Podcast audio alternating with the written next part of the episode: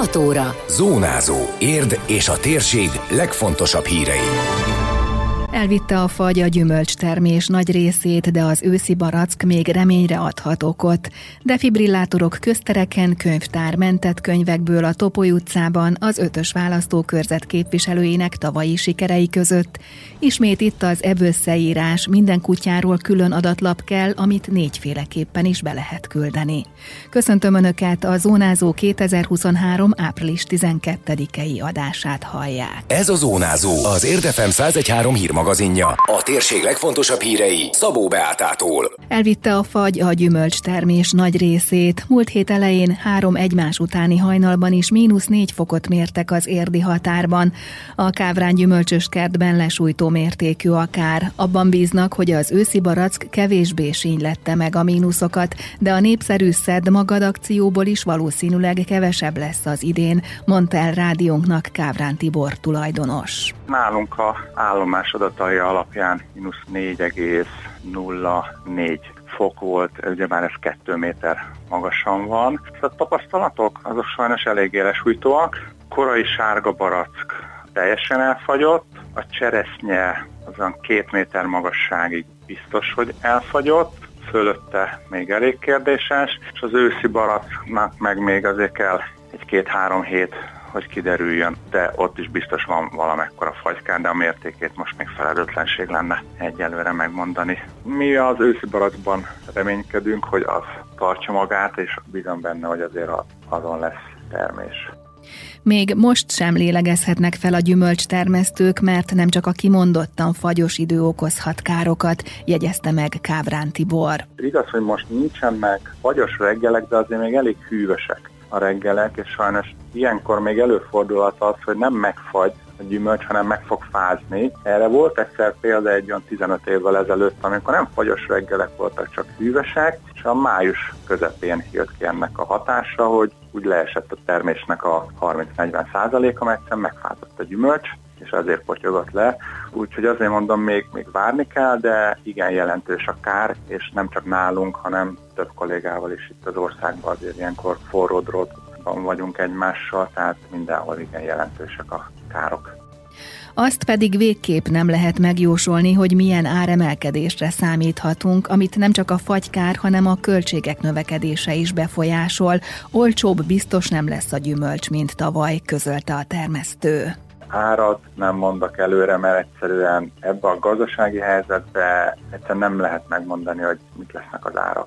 Ez ugyebár nagyban függ attól, hogy külföldről mekkora mennyiségű gyümölcs fog beérkezni az országba, mert ha rengeteg, akkor az lejjebb viszi az árat, de hát a tavalyi árak azok biztos, hogy meg lesznek, mert lefele sajnos nem mentek az árak, mert a költségek azok nekünk is az egekbe vannak, növényvédőszer, üzemanyag, embereknek a bére, szállás, ilyenek, tehát olcsóbb nem lesz sajnos.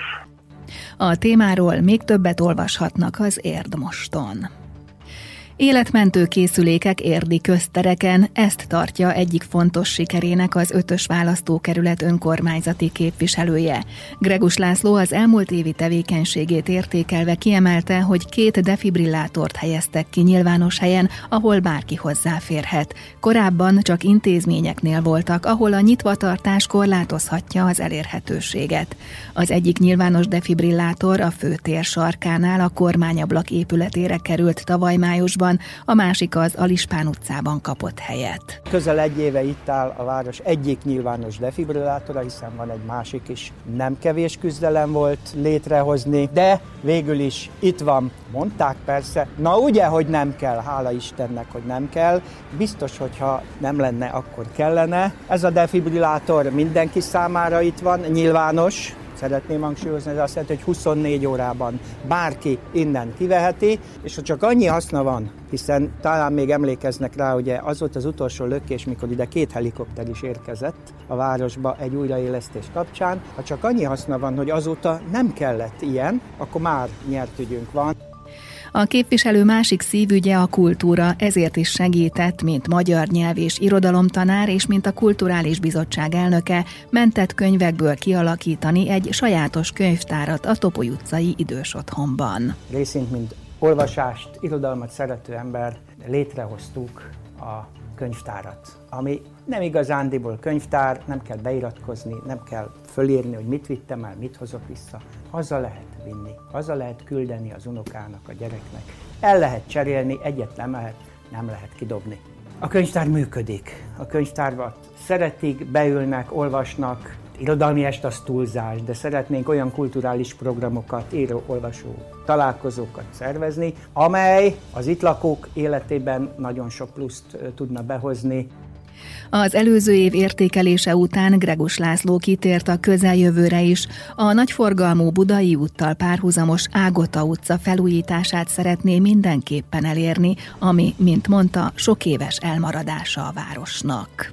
Az Érd Média Centrum minden helyi képviselőt megkeresett, hogy értékelje az elmúlt évet. A videósorozattal névsor szerint jelentkezik az Érd most, valamint bővebben az Érdi újságban olvashatnak a beszámolókról. Ismét nyilvántartásba veszik az érdi kutyákat. A törvény alapján minden önkormányzat három évente köteles ebb összeírást végezni. Erre elsősorban a veszettség elleni oltás járványvédelmi fontossága miatt van szükség. A kutyatartóknak a törvényben meghatározott adatokat meg kell adniuk az önkormányzatnak. Ezt megtehetik az ügyfélkapon keresztül, vagy az érd.hu-ról letöltött formanyomtatványon az ebb összeírás kukacérd.hu címre elküldve, ezen kívül beküldhetik postán, valamint leadhatják a Polgárok Háza ügyfélszolgálatán. Minden egyes kutyáról külön adatlapot kell kitölteni. Erre október 20-áig van lehetőség. Az önkormányzat felhívja a figyelmet, hogy aki elmulasztja az adatszolgáltatást, az állatvédelmi bírsággal büntethető. Azt is kiemelik, hogy minden négy hónaposnál idősebb kutya esetében kötelező a mikrocsip. További részletek az Érdi Önkormányzat közösségi oldalán. Időjárás. Sok napsütés várható, inkább csak a keleti tájakon fordulhat elő elvétve eső, zápor. A szél megélénkül, a csúcsérték 16 fok körül lesz. Zónázó. Zónázó. Minden hétköznap azért efemen.